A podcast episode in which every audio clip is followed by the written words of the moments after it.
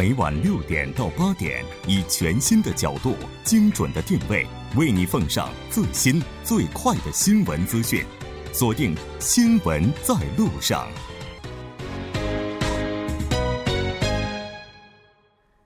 整点过后，欢迎回来，这里是正在为您直播的 TBS EFM 调频一零点三《新闻在路上》。现在时刻呢是晚上的七点整。韩国保健福祉部消息，第一例 MERS 患者已经于昨天被诊断痊愈，解除隔离。到本月二十二日，如果不再出现新增患者呢，当局将宣布 MERS 疫情结束。那当然，在之前依然还是要做好防护工作。我们来看一下 MERS 的预防手册。首先是应该要注意个人卫生，勤洗手。在中东地区滞留时，避免接触骆驼、蝙蝠、山羊等动物。不食用未烹饪熟的骆驼肉，不饮用未杀菌的骆驼奶。咳嗽、打喷嚏时，请使用手帕、纸巾等捂住口鼻，尽量避免前往人群密集的场所。前往时呢，请佩戴口罩。如果出现发烧、咳嗽、呼吸困难等症状，请先拨打疾病管理本部呼叫中心电话幺三九九，或者拨打保健所电话，根据指示采取下一步措施。当然，如果您还有其他的一些疑问，可以登录韩国疾病管理本部官网三 w 点 cdc 点 go 点 kr 进行。更加详细的查询。那好的，那关于 MERS 我们就介绍到这里。接下来的一个小时呢，将为您带来今天的最新趋势，一目了然。新闻放大镜以及新闻中的历史。稍后是广告时间，广告过后马上回来。以独特的视角发现最新流行动态，最新趋势一目了然。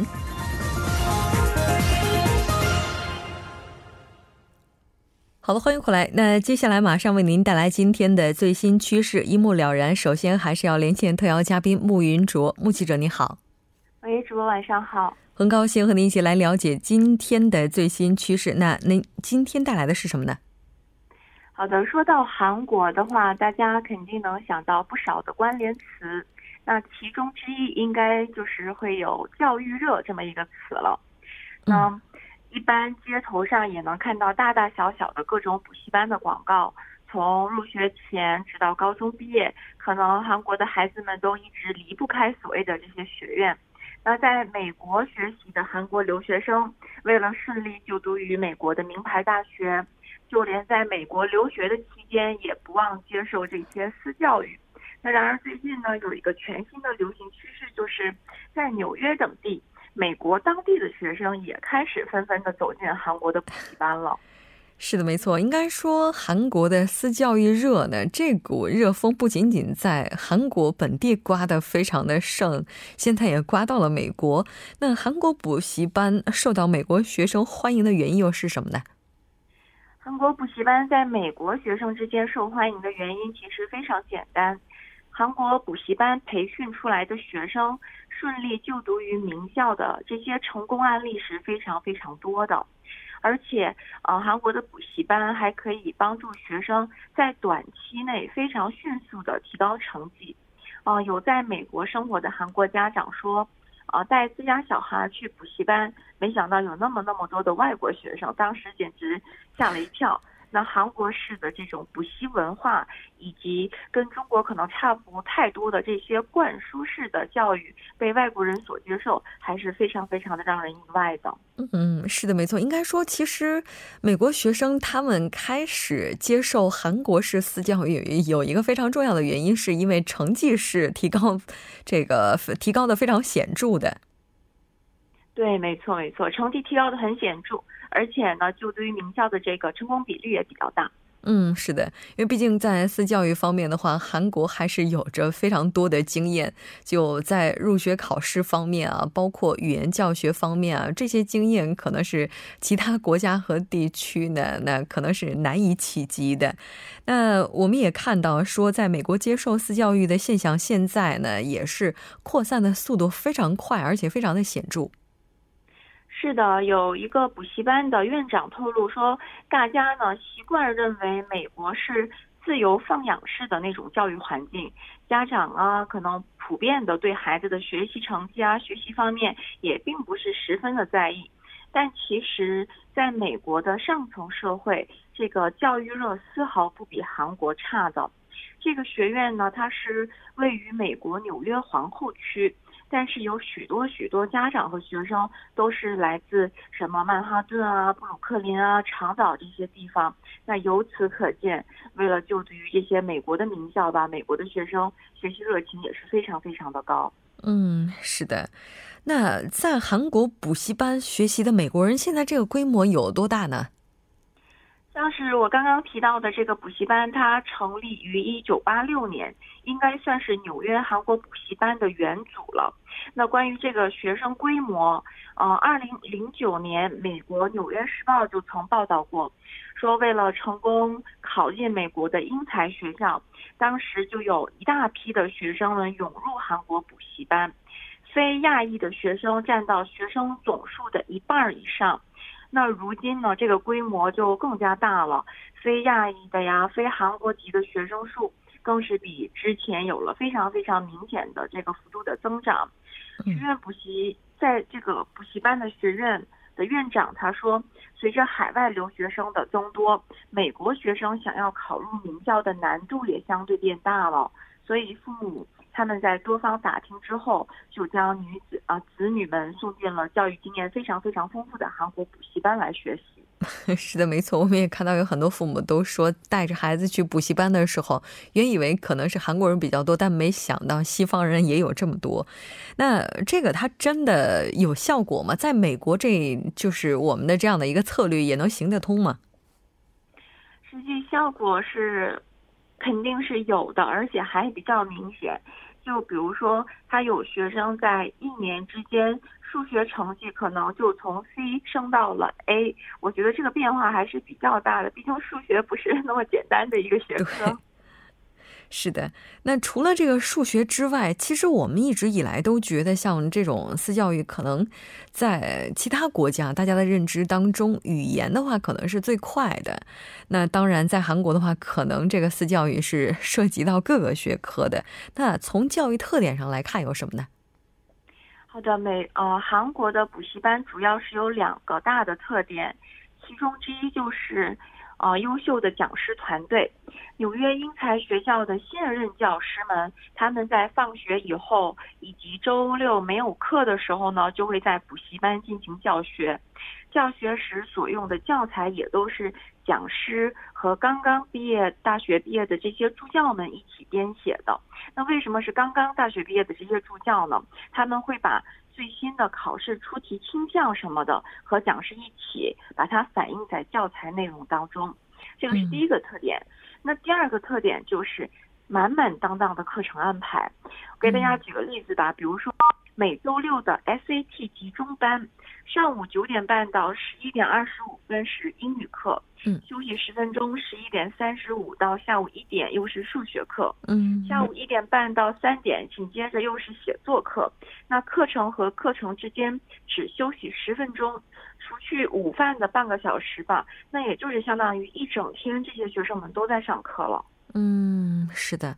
也就是整个它的时间安排是非常满的。那从价格上来看呢？如果考虑到美国的物价的话，昂贵吗？实际这个价格的问题呢，我去官网也去查了一下，了解了一下。根据不同的课程安排，这个价格相差也比较多。但是官网上呢，没有明确写出这个课程的呃价格的数字。但相关课程培训的费用呢，是要通过具体的商谈才可以得知。虽然我觉得价格肯定是不便宜的，毕竟讲师的团队比较优秀，而且课程安排什么的也比较体比较系统。那但是补习班它有提供奖学金的制度。每年三月和四月会进行奖学金评价测试，对优秀的学生可能会给予夏季或者春季、秋季不同项目的一些部分的奖学金。嗯，是的，没错。其实，在韩国的话，那所谓的私教育费用也是参差不齐的，根据教学团队他们的实力啊，包括整个其他的一些差异方面是有所不同的。不知道在美国的话，这个私教育未来是不是也能够发展成为一个产业？好的，非常感谢今天目击者带来的这一期连线，我们下期再见。好的，再见。稍后来关注一下这一时段的路况、交通以及天气信息。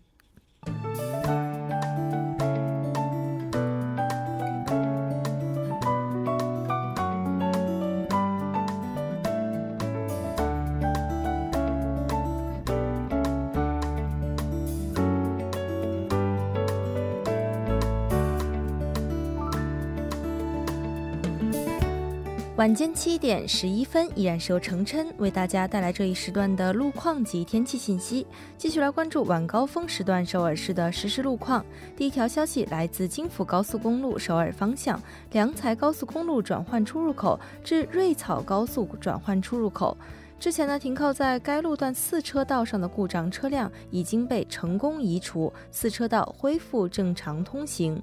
但受到事故余波的影响，目前从良才高速公路转换出入口的前方路段开始，路面拥堵比较严重，还望途经的车主们保持安全车距，小心驾驶。接下来是在盆塘水西路青潭大桥方向水西至滩川一桥这一路段，目前呢，在该路段的三车道上发生了追尾事故，还望后续车辆参考相应路段提前变道行驶。继续来关注天气。韩国入秋的脚步处于正在进行时的状态。韩国气象厅显示，目前全国分散性的降雨将会于明天扩展至全国范围之内，并伴随着小幅的降温，最高气温呢平均下降三到五度。凉爽的天气将会一直持续到下周的初期。听众朋友们呢将会度过一个非常凉爽的中秋小长假。那么首尔地区明天的城市天气预报是阴转小雨。十九到二十三度。好的，以上就是这一时段的天气与路况信息，我们稍后再见。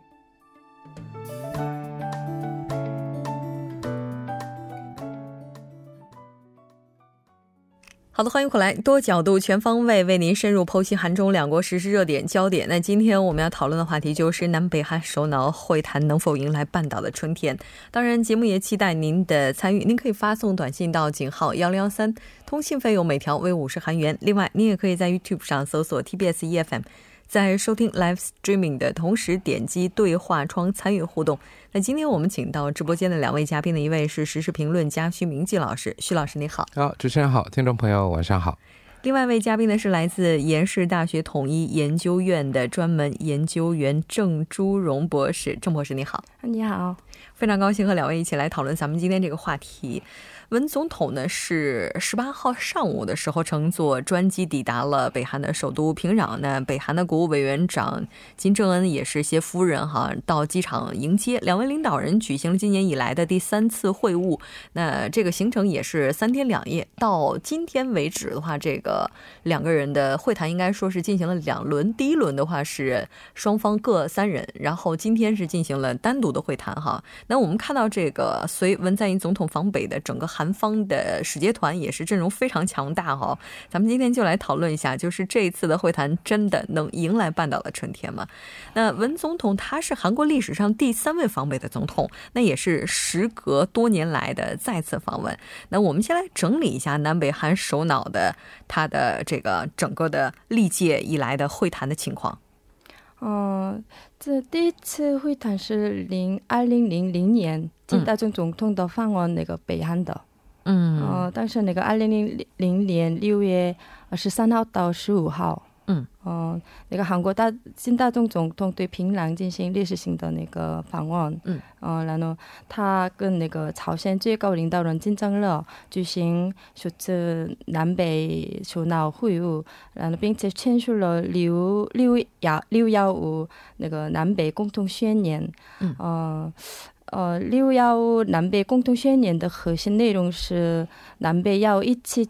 那个自治的自治的那个形成国家统一的那个内容，所以呢，我们一般说那个六幺五南北共同宣言是呃都统一有关的内容的最基本的内容。嗯，就是它是一个基础。对对，好的。然后第二次会谈是二零零七年十月二号到四号的那个卢武铉总统跟金正日呃院长那个会谈的呃。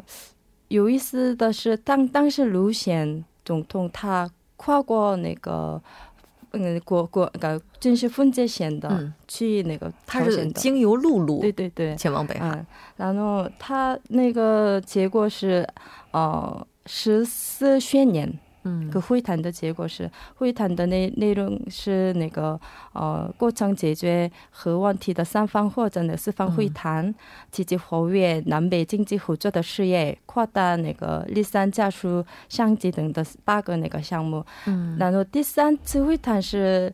二零一八年就这次。四月对二十七号的那个板门店开召开的那个啊啊啊是之前的这个四月份进行的。对对嗯。然后呃这个第五次是太突然的那个召开了。就是周末的时候见个面吧就见了。然后当时那个呃朝鲜跟北个北美 美国关系的矛盾有激烈的。比较激化的时候，对，所以呢，突然的会面，突然的准备了，然后呃呃会谈秘密的进行，然后青瓦台也说那会谈结束以后三个小时以后才公布，哦，对，公布了，哎，然后这次是第第三次嘛，哎，对，嗯，这次应该是就是文在寅总统和金正恩北韩最高领导人之间的第三次。对，也是他们之间的第三次，总共总共的就是就是从历史上来数的话是第五次。啊，第五次。对，那个四二七还有五二六这一次，这个就是这就这就九幺八九幺八嘛，那讲。然后今天今天是平壤宣言，共同宣言。那不管怎么样，呃，这个其实过去两次其实意义最大的还是二零零零年这个。当时这金大中总统访问北韩，因为那个是破天荒的，那是破冰啊！啊，对，有史以来第一次嘛，嗯意义重大。然后呢，在那里不是签了这个所谓的这个南北共同宣言嘛？嗯，那么签了这个以后呢，才开始这个在这个开城建这个工业园区啊。然后呢，从那时候呢，从二零零零年开始呢，就。展开所谓的这离散家属团聚活动，当然之前有一次性的，有一九八五年有过一次，但是那个呢，呃，不能算是正列入正式的，所以说正式呢是从二零零零年开始的，所以说这两次呢意义比较重大。还有这个第一次就是这个金大中总统访问平壤的时候呢，那么主要谈的呢就是怎么样。怎么样要策划一个这个统一的这个路线图？啊，主要放在那里，还有这个南北韩的所谓的经济合作嘛。那么至于卢武铉总统那个时候呢，是在这个六幺五的基础上，再进一步发展这个双边的关系。啊，所以说，呃，二零零七年的这个十四宣言呢，啊，那个时候谈的更具体一些。啊，问题是呢，之后呢，这北韩又进行核试验，这个关系又恶化，然后韩国呢，这个政权也。更迭啊，那么所以呢就停止了。那么这一次呢，啊，应该算是这个的第三次访问北韩的这个。当然，我们说这个五二六，当然是也是在板门店的这个北韩那一方面那一侧。但是呢，这个。因为这比较简化的，所以说如果正式的话啊，正式的话呢，嗯啊，因为这一次了是。那这次的话是文在寅总统和金正恩北韩最高领导人的第三次会谈哈。那这个行程的话，其实通过节目的话，我们其实也是一直在给大家进行报道。今天咱们就来整理一下他这个行程。嗯，呃，今天就我嗯，这次会谈跟上次。两位那个总统的会谈比较起来说的话，哦，我们都知道，我们都可以看到这次会谈是很有准备的，很多准备的很充分，对对，很充分的。所以呢，然后哦，不一样的是，上次的两个会谈是一般是这样形成，哦，都是两天三夜，嗯，都是两天三夜，但是第一天三天两夜。啊，三天两夜的，哦，不好意思，没关系，两夜三天。嗯，哦，这这第一次第一天的主要那个日程是，一般都是晚餐，嗯，一般都是晚餐，然后交流，从第二天开始会议，嗯，到那个最后一天，然后欢送，对对，一一直都头痛的那个讨论，然后总结出那个。发表共同宣言这样的过程，但是这一次呢不一样。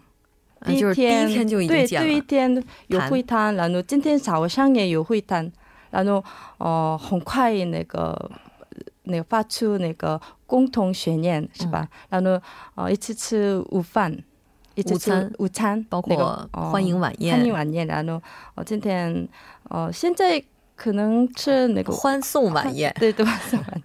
没什么欢送晚宴。今天就是文在寅总统去吃那个去不大同江那个什么水产品市场那里有餐馆，嗯，那么到那里呢跟当地人是是，当然不是说坐在一个桌上在在在一起，就是去体验生活。啊。对对对，这个。以前没有的事情，嗯，体验生活，这个是韩方主动要求的，就希望安排这样的日程。以后可能参观那个体育，嗯对，五幺，对，嗯。嗯，体育么竞技吧是吧？五幺体育馆看他们那个嘛，集体操。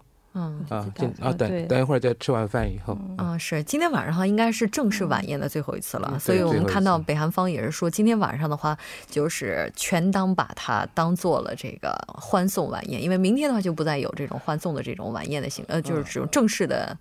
这个现在就是不知道那个金正恩委员长和他的夫人是不是一起去参观，嗯。啊那个集体操，还有这个现在应该是已经开始吃晚饭了吧？嗯，哎，应该开饭了吧？具体的报道，所以说也不知道这个像金正 恩委员长他们夫妇有没有一起去吃。是的，哎，其实昨天的话，这个昨天你像这个日程也是安排的很紧张啊。今天的话，差不多也是。哎，今天有哪些比较精彩的点呢？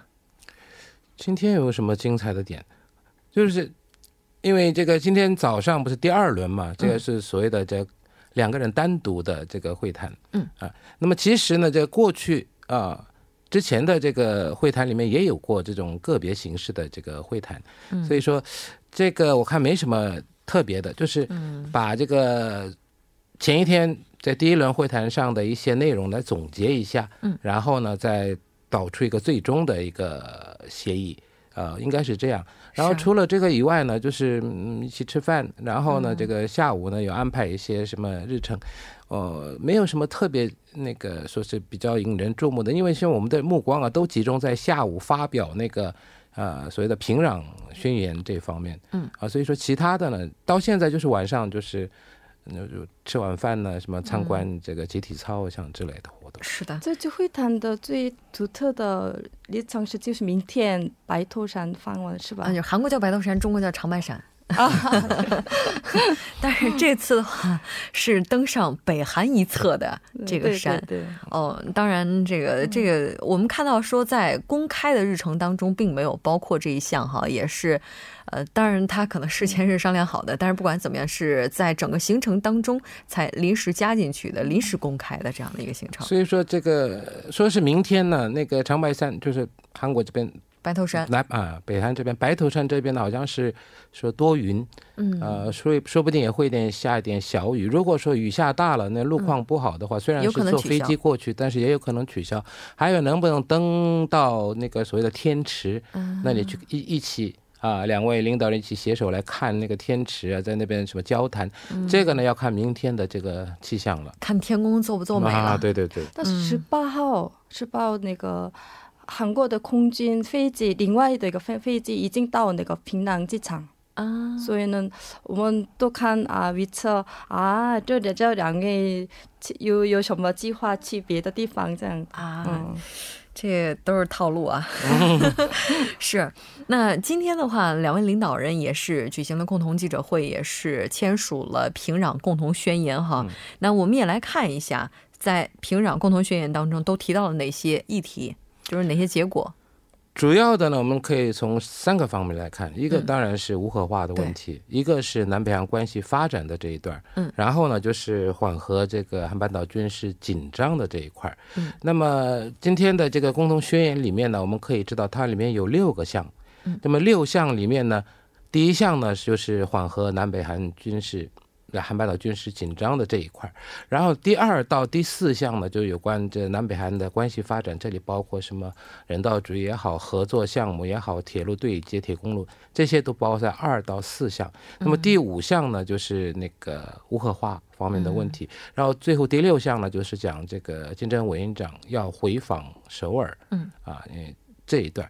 那么从这边列表来看起来的话呢，那最重要的呢，还是南北之间的一些事情。啊，一个是军事紧张缓和，然后呢是这这个双边的关系发展。那么第五项呢列的是无核化。当然，无核化在这一方面呢，其实一直在强调，强调什么呢？就是四二七板门店宣言基础上，嗯，或者是这个美国要遵守这个六幺二这个新加坡的这个美北峰会的一些宣言内容。